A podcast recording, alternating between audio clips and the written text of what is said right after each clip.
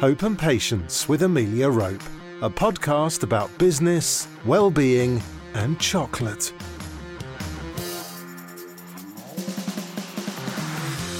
Hello and welcome to our latest episode of Hope and Patience. It's a treat to have you here, and if you're new to the show, the hugest of hellos.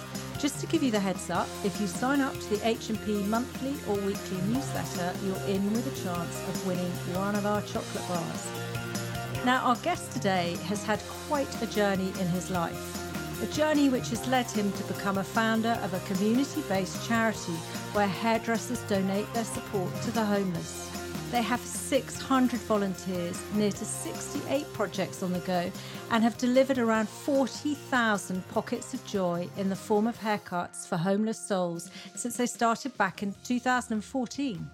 Their sponsors include the National Lottery Community Fund, affiliates include the British Beauty Council and L'Oreal, and this year the charity won the Marie Claire UK Hair Awards 2021 Special Jury Prize, which is a special recognition for helping others.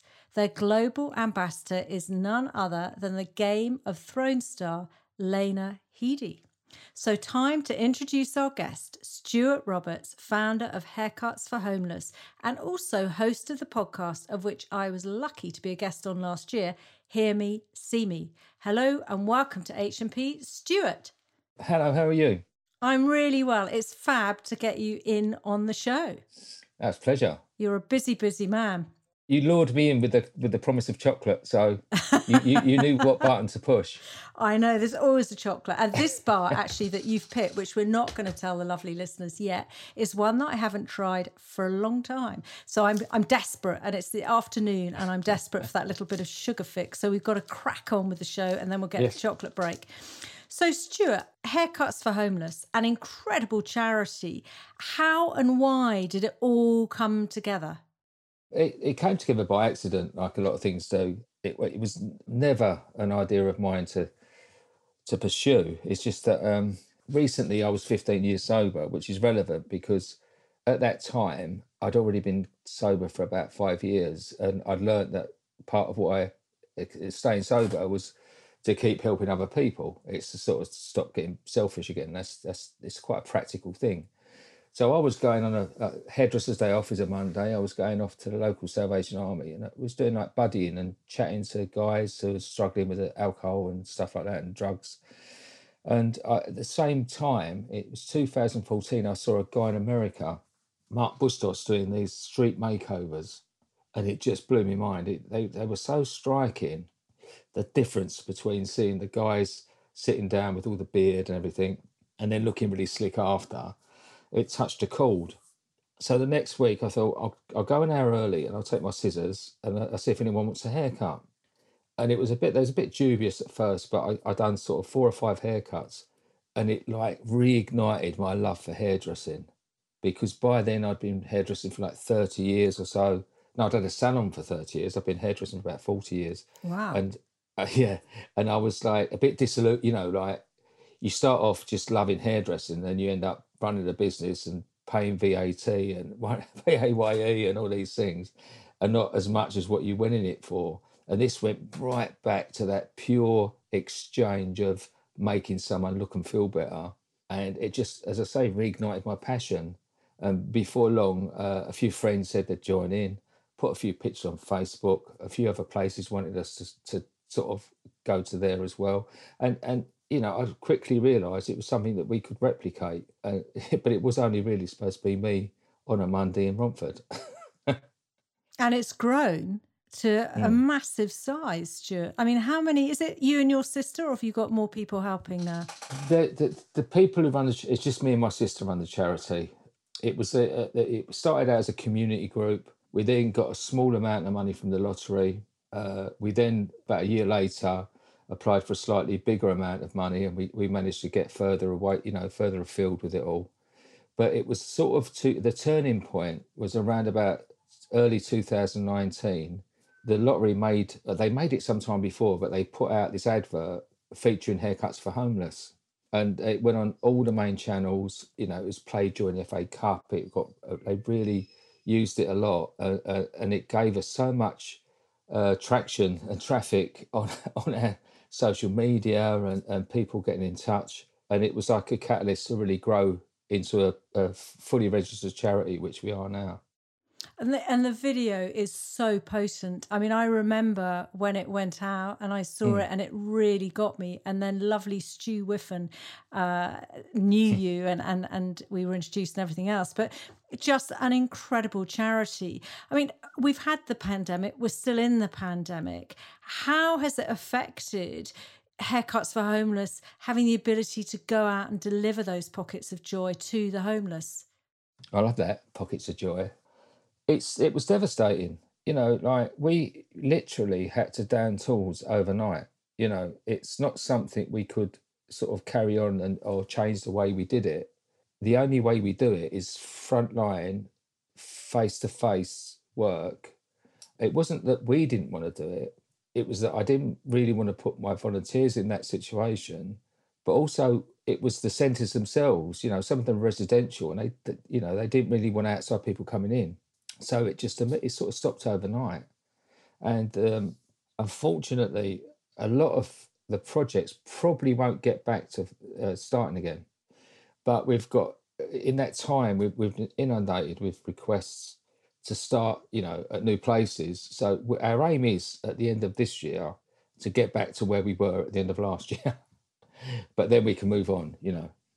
And have many of, I mean, I the word homeless. I know that the that homeless doesn't necessarily mean that you're living on the streets, but have a lot of your guests been moved into hotels over the pandemic? Because have you lost quite a few people through that? If if it, if that were the way we lost them, I'd be really really happy. But unfortunately, uh, as things are, uh, many many did get housed, and, and and the powers that be done a wonderful job of getting people inside However, it was sort of it, it was always going to be finite. You know, there, mm. you know, there, it, there's not a never-ending supply of money. It took a lot of money to do that, and they there was a lot of noise made about them going in, but there was very little noise made about them coming out, and it was very, oh, you know, like abrupt. I remember last year when I was getting calls from some of my centres saying, "Look, the the guys are getting put straight out. They've now lost all their stuff. We was desperate for tents and all like that because people were getting like a day's notice. So it literally will be they go down that morning and say, right, you've you've got to find somewhere else tonight. So it it brought its own problems and also some guys if they've been out there a long time they don't want to go inside mm. it's almost a fear so it seems a simple thing to do but it, it, it logistically was very difficult because some just wouldn't go in or they'd go in and complete like almost straight away go back out there. But also sometimes it brought problems for the places you know if they took over a, an empty hotel you know you've got people that have got specific needs and and sometimes they're, they're they've got antisocial behaviors and these sort of things. So there'd be problems with the building they're in you know a few buildings got trashed and that but eh, that's not how everyone is but that is going to happen when you put people who are not used to being in, in those surroundings, you know. So it was, I, am trying, oh, this all sounds a bit negative. It was wonderful to get people safely indoors, but it was always going to be temporary. Well, let's hope that the projects can get kick-started again because there'll be so many souls out there who will be wanting to have. I mean, I just see it as a pocket of joy, and I, and I really felt that when I watched the video, and I've watched it several yeah. times. You see their faces light up, and you know, if we think about what hairdressing means to us, especially females, that sounds very yeah. sexist, but you know, through lockdown, you're thinking, oh my goodness, it's going so grey and it's going so long and whatever else and you go to the hairdresser and you just feel a million dollars, even if it's yeah. for a fleeting second. And it's that feeling of sort of self worth. It's that feeling of just a bit of intimacy in a in a very professional way. Well, you, you, that is exactly it. But if you sort of multiply that by ten or a hundred, that's sometimes the effect we have on the people we help because they're so far removed from any of that that when they do get it, it's it's it can be life changing. You know, it can be people they they tend to underestimate the effect it can have. I mean, for instance, I was at a new we set a new project up in Holborn on Monday afternoon, and it wasn't a homeless place. It was uh, people with very uh, specific mental health needs, everyone was extremely vulnerable, you know. And the last guy we did, I can say his first name, last guy, Rupert, lovely man. And he, um, they actually said to us, oh, he doesn't speak, you know, he won't actually speak to you. But he spoke to us, you know, this, uh, my sister's great, you know, she got the COVID form and she said, and he, she said, what's your name? He's Rupert. And then she said, what's your surname? He said, I'm going to take the fifth on that. So he'd already started to engage, you know. And he um and I, I cut his hair and it was he was he came in, he's very dishevelled, you know, his his clothes were very dishevelled. He had very long, sort of dirty hair, he had a very long beard. And he wanted his hair cut off. So I, I, I managed to cut his hair off. And I said, What about your beard? He said, I, I think I'll have designer stubble.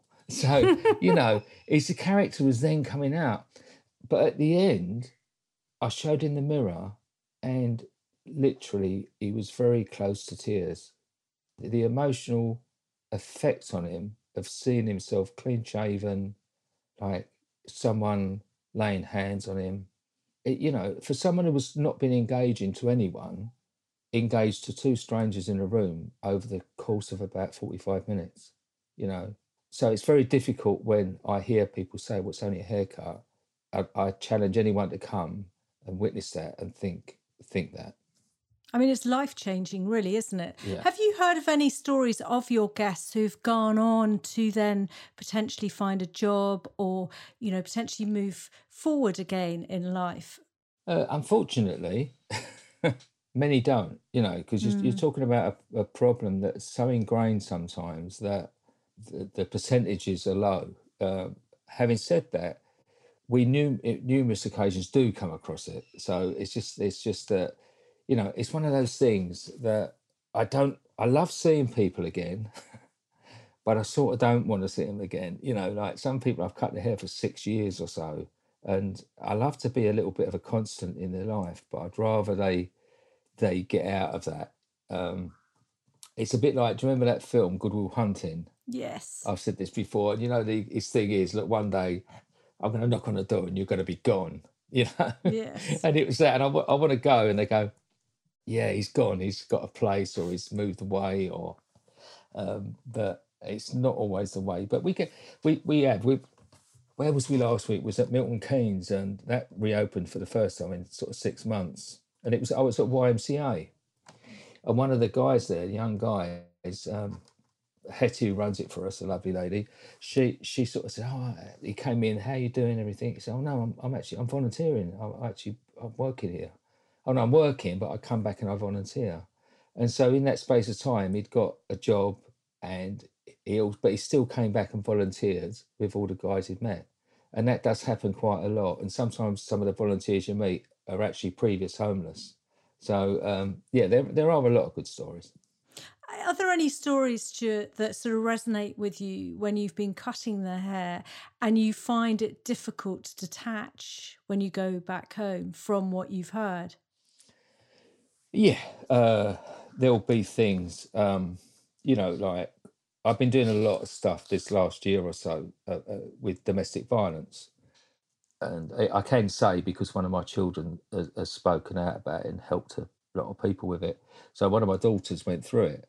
So when I get someone who's, uh, you know, because we do a lot of work in women's refuges, or we get people who have been through that, uh, uh, you know, and they end up, they often end up homeless. As a, you know, it's preferable to to run away and leave everything behind than to stay in that situation, and that's always quite difficult because it it's a bit close to home for me. But it's made me even stronger trying to bring attention to the problem. Yeah, really, really tragic. I mean, you've got phenomenal supporters to your charity. I mean, your sponsors, the affiliates, and Lena Headey. Yeah. How? What is it? Do you think that's harnessed them? Um, well, like Lena in particular, she she just started liking some pictures on Facebook, on uh, Instagram, uh, and then I saw she started following us. So I just dropped in her DM. I slid into her DMs and said, uh, "Do you want to be our spot, our um, ambassador?" and she went, "Yeah, right. so, and it took quite a while because she's a very busy woman, and we finally met up uh, for a coffee. And then she said, "Right, what, what what's an ambassador?" I said, "I don't know. I thought you might tell me." and we said we just well we'll figure that out as we go along. But what an ambassador, what she proves to be is is a very loyal supporter. Um, I get lots of messages from her privately, uh, just you know, acknowledging what we're doing. Uh, but she's actually rolled her sleeves up. She's come down. She's moving country one day, and she came down to the Whitechapel mission, cut hair with us, was really engaging with the, the volunteers and the guests. So, you know, it's wonderful people do have ambassadors for these charities, but if you get one that's really engaging with the charity, um, it's it's quite special. And I think it's just that it it does what it says on the tin. You know, like the pictures, the videos, they it doesn't need a lot of explanation for people to to hook people with it you know and if there's something in them that resonates with that um like it, they connect very quickly. I think that's what that's what helps get people on board. I mean it's phenomenal um on your instagram when you just put up now you're putting up the images of of the guests whose hair you're cutting and as you say you don't need any words the photos say it no. all no they the, the it's the eyes a lot of the time um i think you you you you see into someone's soul sometimes with their eyes and I think what's interesting is is since we've all been wearing masks, we've been looking deeply into each other's eyes a lot more, mm. and it's really brought eyes to the attention. I think, and I think we will we will be wearing masks, uh, you know, a lot of the time for quite some time. But yeah, it, it sort of forces you to, to to sort of have that eye contact, and but some of the people, I've got a, a guy I was in Birmingham yesterday, and I, I, put a guy's picture on, but I've got about half a dozen. And we, we do make sure, I want to clarify this, we really make sure that they're 100% happy about us using photos. Mm-hmm. And it's been our experience that, that often, because someone often feels invisible, they love the visibility of having their photograph done and being used, you know. So this guy, this guy yesterday, he he just got he's got a wonderful face. He said at Christmas they often talk him into being Santa Claus, you know, because he's got this wonderful white beard and and it, oh, it just it was just a lovely man, you know. And I think those that picture of him yesterday, I'm going to put a couple more on soon. That somehow, I think if you just see that picture, you see what what I'm talking about about the man. Do you know what I mean? It's mm-hmm. like they sometimes, if you capture it right, you get the essence of someone. Um, we've got a fantastic photographer, uh, Jack Eames, who's done a lot of industry photo- photography, um, and he comes around with us. He does it all free of charge, um, and he really gets some amazing pictures. Um, so if ever you see any credited to Jack Eames, you'll see of the wonderful work he's done. Yeah, they're very evocative. Stuart, yeah. what skill sets have you needed to not only set up the charity but also to grow it? Uh, I, many that I didn't know I possessed. Um, and it's funny because we, we are perceptively quite a big charity, but in reality, a very tiny, tiny charity. I mean, there's just me and my sister. You know, we we and, and you get these sort of people say, oh, "Can we speak to a PR department? Can we speak to your marketing department?" And and I go, "Yes, you are." it's like we we we are really tiny, but we we sort of seem to have quite an impact. Uh, but some of the skill sets have been, um, I think, the most important thing is you've got to be a people. This is about people. So if you've not got a love for people, uh, this isn't for you. You know. Um, there's a massive organisational skills needed, which comes in the form of my sister. Uh, she's the real sort of organisational person behind all this. Um, together, we do any funding applications. We, we managed in lockdown to, to catch up on a lot that we would, if we were out there doing the stuff, the actual work, it sometimes the other stuff gets left behind a little bit. So even though we had to down tools, we've really got on top of all the paperwork, all their funding applications, and it's it's tough because getting getting any funding at all at the moment um, is very difficult for small charities. I know a lot of people who, who I've come across with, uh, you know, other charities are all finding the same thing. You know, the bigger ones have got reserves, but the smaller ones haven't got reserves to fall back on, and that's that's what's a bit of a tough time. One skill set, Stuart, that I think you've missed off is being a good listener, I would imagine. Yeah, uh, I mean, you wouldn't think so in this one because I ain't shut up yet. But uh, you do though when you're a host on your podcast. Yeah, I, yeah, I, I uh, and and a hairdresser. This is, I mean, I was, I've been, like I say, I've been hairdresser forty four years now, and I, if you ain't a good listener, you're not going to last in hairdressing because people like to offload, you know. Uh, so it, it comes with the territory, and that's why our volunteers are so good at what they do because they're born for it. you know, they're the perfect volunteers for what we do. Do you think your sobriety has given you an empathy with your guests, a different form of empathy that you might not have had before? Uh, if I, to the point where if, if, it was before, I wouldn't have even been doing it mm-hmm. because I, I, I, would have been, I was too selfish to do anything like this. Um, I, it was all about me and getting ahead and you know and I, the thing is when you go for recovery and if you do the, the steps and all that sort of stuff that people do a lot of it is finding out about yourself. And this is why people struggle with it. It's a very simple thing to do but it's so difficult because we tend to not like what we find out. We we you know you have these sort of preconceived ideas of who you are what you are. And when you really break it down you realize that what you saw as being, you know, generous to a fault would be self-seeking and you know like um and when you're, you know w- w- being proud of things but you, you know you're just you're just being arrogant. And it, it's a it's a massive learning curve and I, I think it does you're completely right it gives me the absolute empathy towards someone because I, I i feel what they're going through you know if if if you see me in action sometimes, Jack's been Jack's been following us a lot lately, and he's he's been watching it, and he said that there's something comes over you. Um, see, I don't know because I'm just doing it, but he said there's something comes over you. There's like a an energy that comes over you, and you just tune in to someone, and it's almost like mesmerizing, where there's just you and them in this because they're very chaotic, like backgrounds. You know, there's all this stuff going on, but we managed to really tune into someone. Uh, it, I found it really interesting when he said it because obviously I'm just doing it. I, I, I didn't notice that. Where do you think your work ethic comes from, Stuart? My dad. What did he do? He, my dad was uh, Scottish. He was in the army. He worked uh, in a, for Blue Circle, a clay plant, you know. But he was he worked his way up from being a a manual worker there to being a plant manager. And he always spent like he, I think every day of his working life he was there an hour early, you know, and he's always the last one to leave. He couldn't understand once I got my own business. You know, I, I sometimes say, "Yeah, I'm not in tomorrow." I say, "What? What do you mean?" I go, "Was like you know, Blinder's Blinder's doing it tomorrow." Oh, well, you have a day off. and it was like, so yeah, I feel guilty to have a day off or an hour.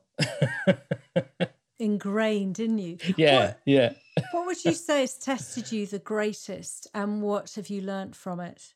In life, life or the charity, your hairdressing business before. Well, obviously, the, the losing it was the the biggest challenge. Um, I mean, it, it was it.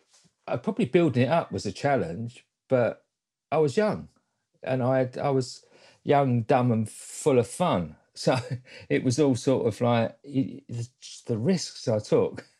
You know, I sold my house and bought a uh, bought a freehold building, and all these things. The risks I took, and you know, mortgages to the hill, and all these things. But you didn't really think of it then, you know. And then I was willing to put in the hours. You know, we used to we was open from nine in the morning till ten at night but you wow. it was to keep it going you know like it was to it was to make something it wasn't a sacrifice but um i think then as you get older i, I got i got a bit run down with it all because the industry suffered a lot we, you know had great highs great lows but the last few years was very very difficult the high street took a real hit and the last straw for us was when the the uh, lease run out. It was we had a, I think 14 year lease, and the landlord doubled the rent and he wouldn't back down. And basically, we was already struggling. I'd already taken out a second mortgage, which I shouldn't have done, but I took that Mm. out to keep the figure. Because the thing is, it's your thing. You know, I put twenty at that point. I'd put twenty five years into this. It was our silver silver anniversary. You know, it was about to. We were struggling, so I sort of remortgaged, kept it going for another five years, and then when he did that, literally, I had nowhere else room to for manoeuvre. I had to close the business, and because of the pressure he put on, I had to do it very quickly. So it was, there's a lot of a shock factor there.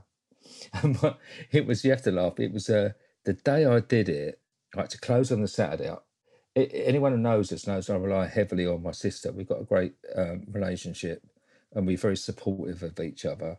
But she happened to be on holiday when I had to do it that day because he was going to put a for sale board up. So I said, "I've- can't let I can't let the girls come in next week and just set a for sale board up. I've I've got to tell them today. So I, I, I did that. I got them all together. It broke my heart. I think my sister would have stopped me if she'd have been there because I sort of done this thing where they'd all gone and I was all sort of, and I made this sort of like video of of turning off the lights for the last time, which I then put on Facebook. I think I was having a melt, minor breakdown. Uh, but having said that, it makes me cringe to think of it now, but it helps a lot of people because that then I got all these messages of people who are in the same position that that that you know they was inches away from being in the same position. So it helped then to to see someone who was perceivably a bit successful having you know having that happen to them, uh, so they're not on their own. Sort of giving them permission in a way Yeah, to, to yeah. join you. So, I mean, that Yeah. was a big grieving process, I would imagine. Yeah.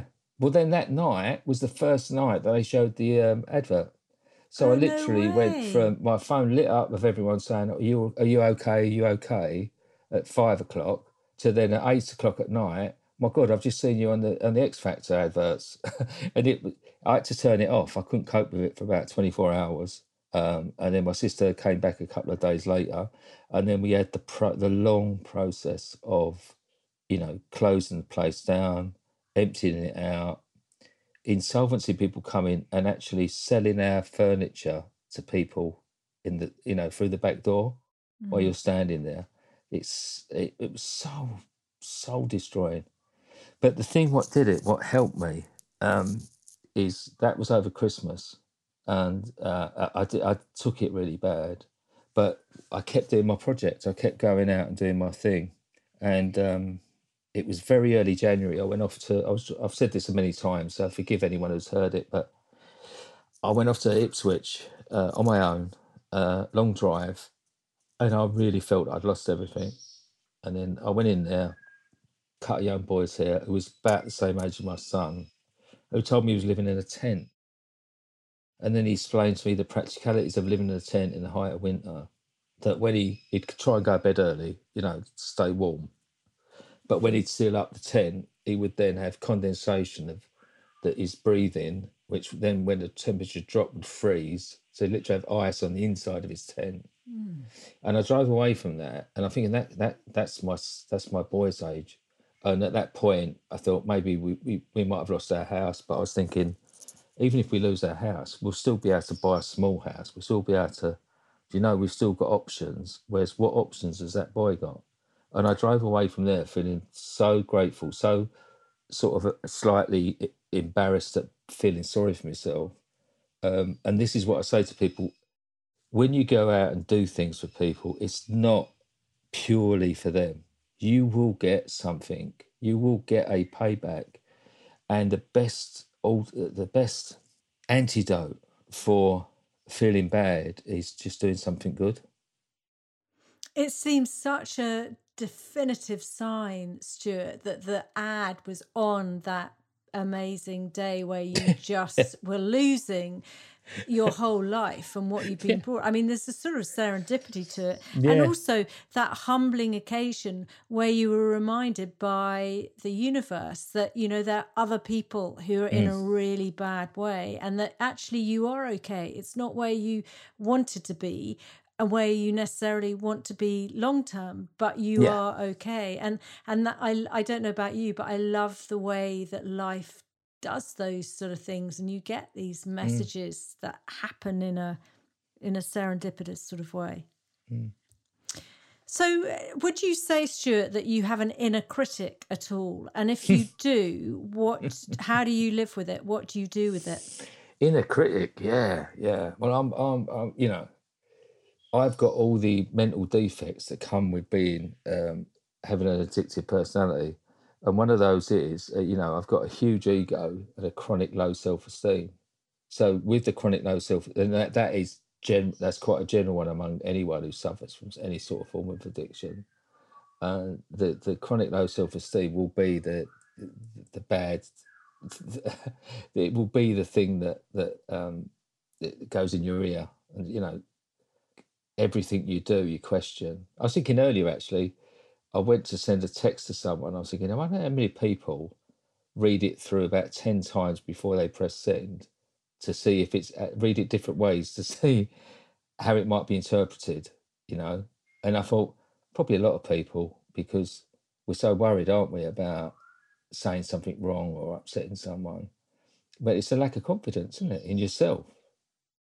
Yes, and, and but sometimes we can say the wrong things, and I think sometimes that's just not taking a bit of a pause before. Yeah. I think it's being, isn't it? It's being reactive to something initially. I Yeah. now, if I see an email that just makes me fizz inside, I think, okay, I'm going to park that up and I'll address it tomorrow when I've slightly defizzed from the whole situation. Fantastic advice. Stuart, would you say that anything has ever slipped by you in life that you regret? Taking out your previous business. How can you really regret anything? You know, because we cannot do anything about it. One of my favourite sayings is you can look back at the past but don't stare. So it's, you know, you can be aware of that stuff. You can be aware of it as to, you know, do your best and not to re, you know, redo the same stuff. But can you really do anything about it? And it's very freeing when you realise that you you can't.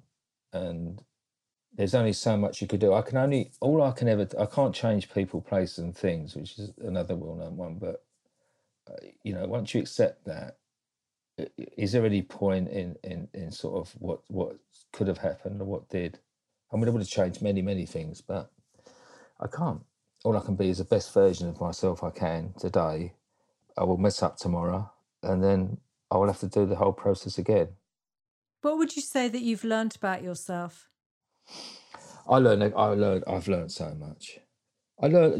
We all learn all the time. It's just sometimes you're not aware of it. But when you start to look for it, then you become more aware of what of the changes. And you know, this last lockdown, it made me reassess everything, as many people did. And I, I learned so much about myself. Um, I've recently had a, a quite a big financial problem, and it's it's made me realize how weak I am in some respects.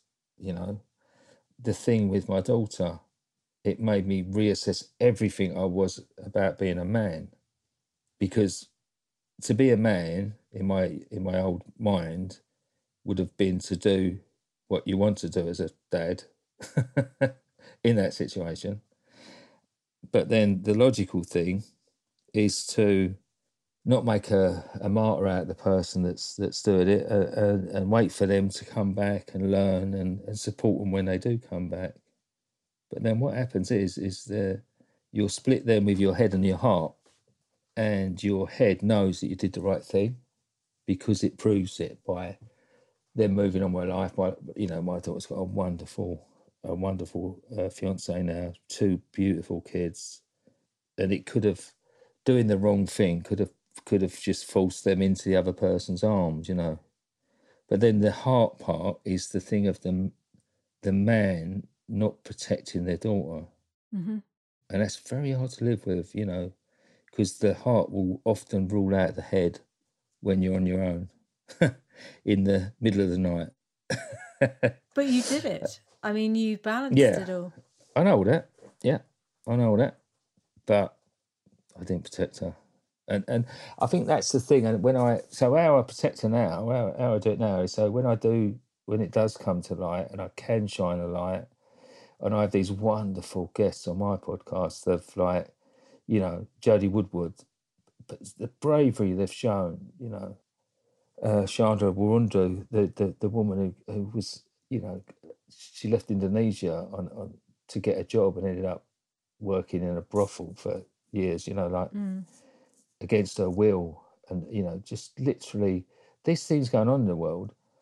We can't change them ourselves, but we the more we the more light we shine on that stuff, the more awareness we bring about it, the more people will realise that these things aren't acceptable. And hopefully change will come. Yeah. So, Stuart, moving into our quick fire round before we tuck into chocolate, Yes. would you say that you're optimist or pessimist? Uh, both. Both. I don't know what the a- word is for that. Both. Sitting in the It- middle. it's called schiz- schizophrenic. Uh, it, yeah, I'm, I'm, I'm both.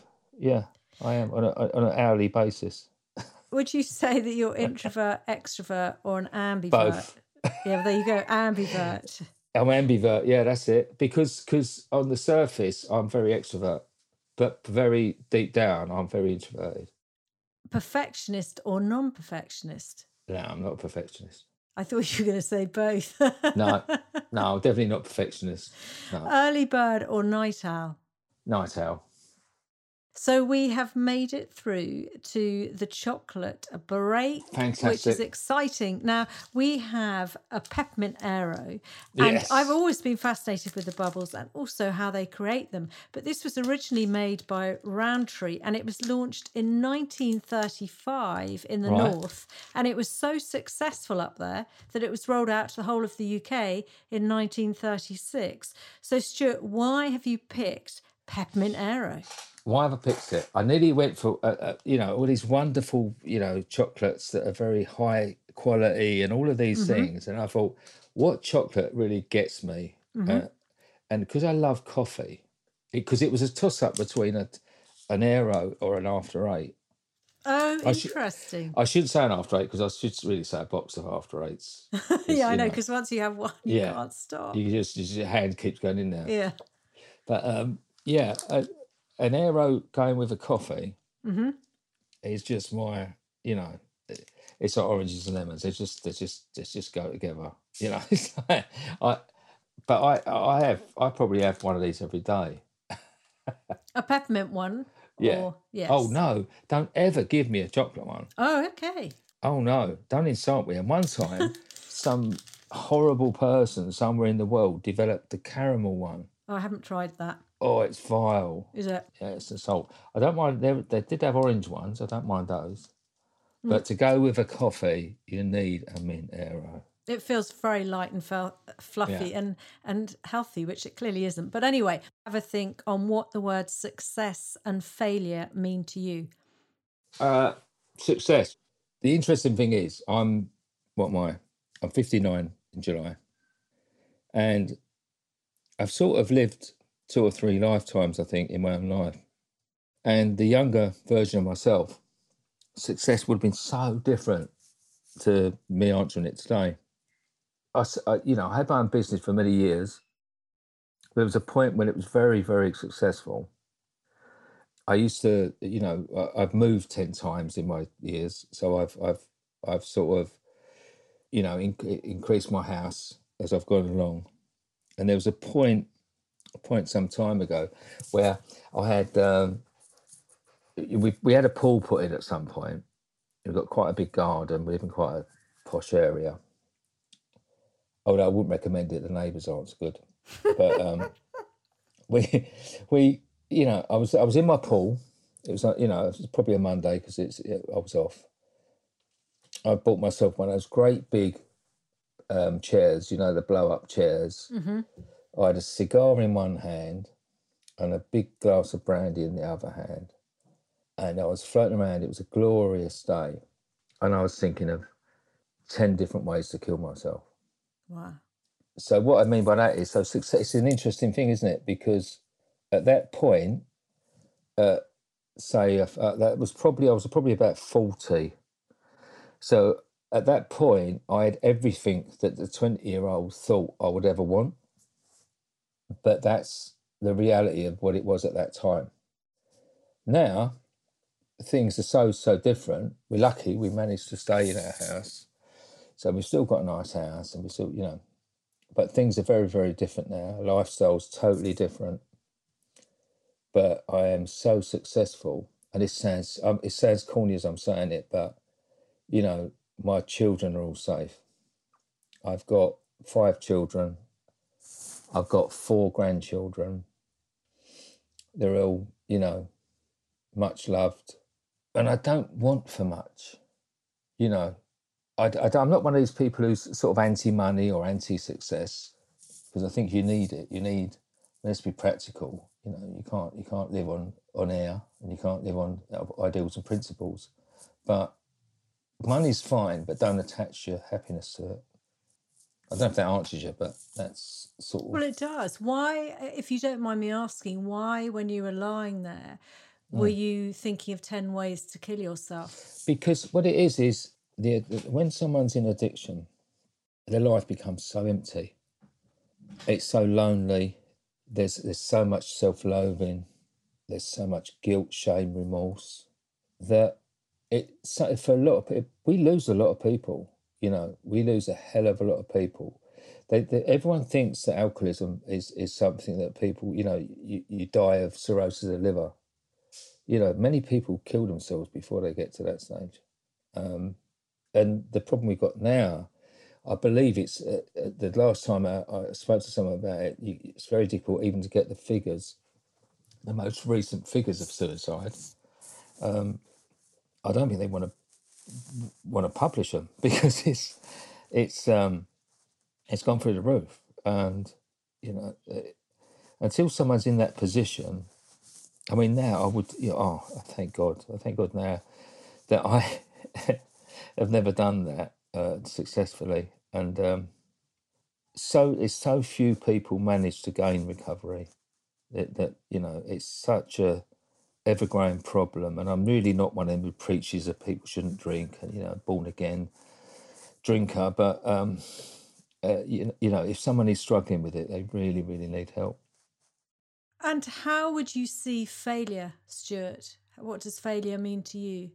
Uh, I, you got to. You, you, I was just thinking, I was just going to lie then. And he lied to you.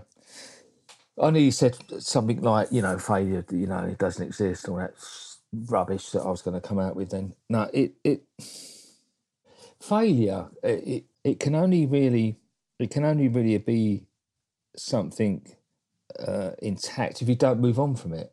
If you don't learn from it, you know that whole thing. I either win or I learn, and I think I've I've had so many failures in my in my time that you know it's it's that keep getting up. You know, without the failures, are you even risking anything? No, there's time. There's been times when I felt I failed, but now I look back and I don't really think I've failed that much. Really, I've just made the wrong choices. You've got the most phenomenal resilience, Stuart, as a result of your life's journey. I mean, have you? You've picked a life full of of chapters. yeah, there's a lot there. There's a lot I mean, there. Yeah, I, the learning that you must have gone through is enormous. So now yeah. we're going to move into how you look after yourself. How yeah. important is incorporating looking after yourself in your day and do you manage to achieve it? No, I don't think I look after myself enough. I don't sleep well. I don't get a lot of exercise. That, that, look at that. That was a lie, wasn't it? I don't get a lot of exercise. Uh, no one gives. You don't just get exercise. You have to get off your backside and go. So the, the answer to that is I don't do enough exercise. There we go. That's honest. I, I could eat healthier. Um, I don't take enough time out. I don't take enough time to do the stuff that I really love to do. So, yeah, I'd advise people to take care of themselves better than I do. Would you like to change? Do you think? Yeah, I need to change. I think, I, I, you know, like I say, I'm, I'm 60 next year, you know. Um, I, I'm sort of in a position where, I, you know, I'm not going to be retiring anytime soon. Uh, uh, when it comes to the project, I would, uh, you know, I would do this for the rest of my life. You know, so it's, while there's breath in me, if I if I can't physically go out and do it, I'll be uh, sort of teaching people how to do it. So, haircuts for homeless will be will outlive me. So I think, yeah, I, I, I I need to I need to change. You know, I've changed a lot of other things. I've proved I can change. Um, and if I'm not around to do that, you know, it's not going to get done. I always say I'm running out of time. My kids get worried. They think I've got some a terrible disease that I'm not telling them about. But when I say that, I just think we have we have so little time, don't we? We do, which is so why you need to, to look after yourself, Stuart. yeah, I know. I know. Vital. But I mean you're because the haircuts for homeless, where do you see that? Do you see that going all over the UK? Do you see it going globally? How how what's your ambition with it?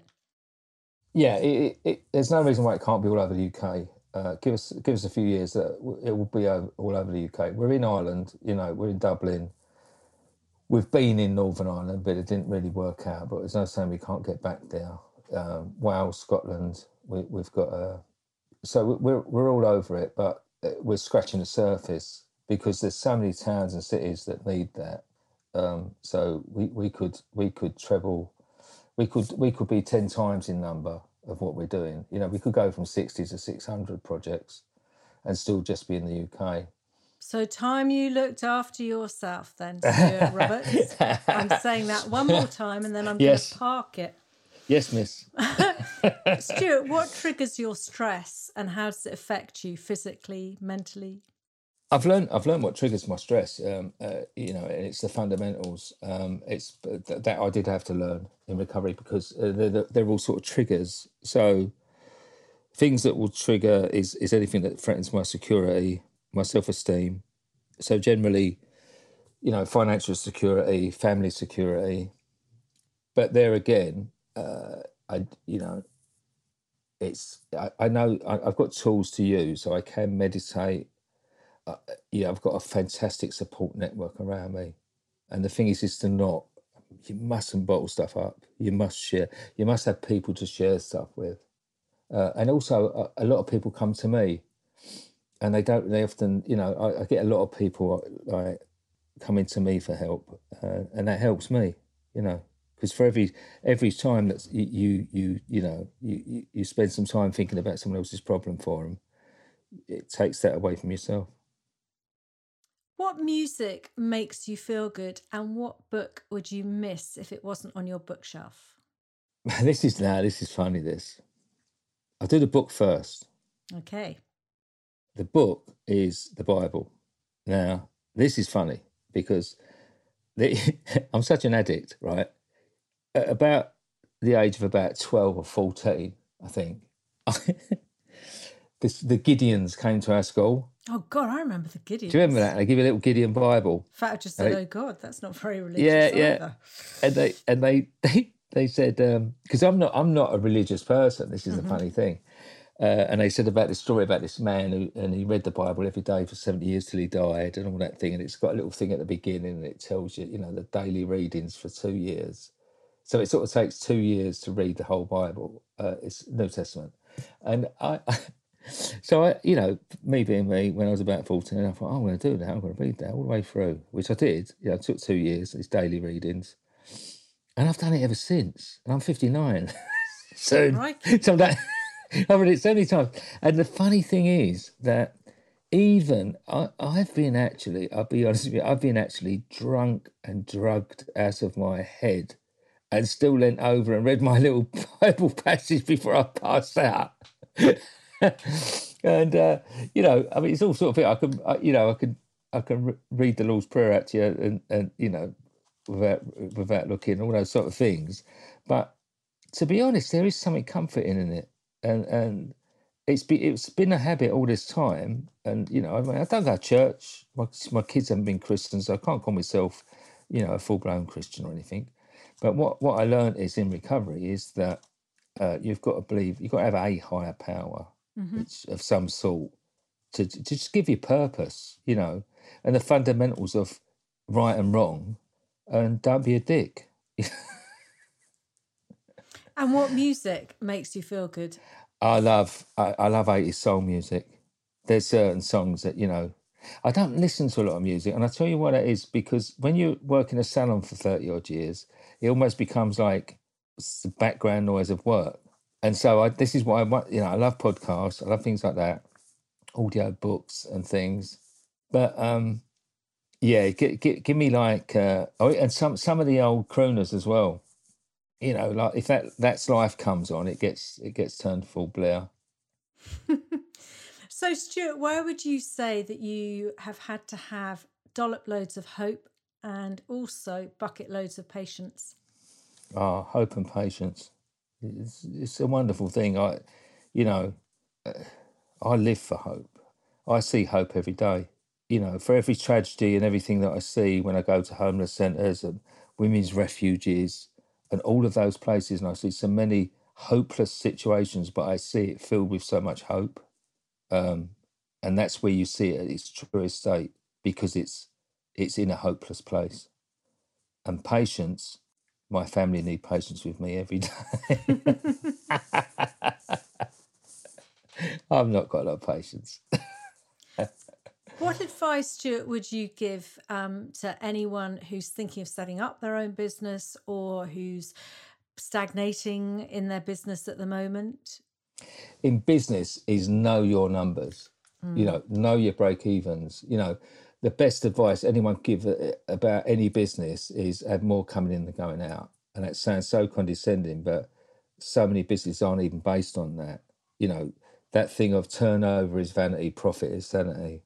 And even in this sort of, you know, wonderful age that we're in, people still don't even recognize that.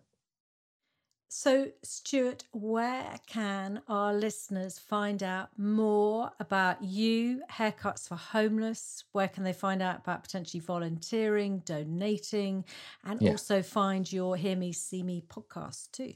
Well, I think the, the Haircuts for Homeless is all pretty much comes out of our website. So it's haircutsforhomeless.com. But the thing I have to say is it is the number four. So mm-hmm. it's haircuts number four homeless.com and it's got you know it's got a donate button it's got all the stories about what we do uh, and it's the important thing is is the contact has got an email to info at haircuts for that all goes through to belinda and anyone wanting anything you know whether it be to sponsor us or to to volunteer with us or or, or a centre that wants us to come and, and give a give our service to you know they could all get us through that. And the podcast is on we're, we're with Acast, so you know you go for Acast, uh, but it is on Spotify and iTunes and Amazon Music, so it's it's there if anyone wants to have a listen. And I would also say do check out Stuart's Instagram account because there are an amazing sort of photos and, and all what yeah. he's up to with his team. And it's a really good place to go to. So yeah. I would love to say the hugest of thank yous, Stuart, for joining us. You are such an amazing man. I still can't get over the journey that you've had in life. And just uh, it's so incredible that you've created haircuts for homeless out of some really dark, bleak, horrendous moments. Um, and, and you're helping so many precious souls just feel yeah. a little ounce of joy. They help me as well. So thank you very much. Thank you. Anyway, before I go, it's time for my recommendation, which today is a book and also the quote. So, my book recommendation is The Practice Shipping Creative Work by Seth Godin. It's a call to action that I found got me thinking and also fine tuning a, a few bits and bobs. It's manageable if you're super busy, as it consists of tiny, teeny bite sized topics. There are about 219 or so, so it, you can dip into it and dip out. And the quote is by Maya Angelou The ache for home lives in all of us, the safe place we can go as we are and not be questioned. A huge thank you for finding the show. I hope you enjoyed the chat. If you're interested in hearing from other founders of social enterprises and charities, do check out Laura Winningham, founder of City Harvest London, and Tessa Clarke, founder of the Olio app, both of them in Series 2. Don't forget to subscribe, follow to get the latest episode. And if you're listening on Spotify, make sure you switch on notifications to be the first to listen to the latest episode. Any recommendations, quotes, songs can be found in the show notes and on the website too. So until the next time, however tough these times get, keep that very special inner sparkle you have shining. Hope and Patience with Amelia Rope. Join the conversation at hopeandpatience.co.uk. Find Amelia on Facebook at Hope and Patience or on Twitter and Instagram at Amelia underscore rope.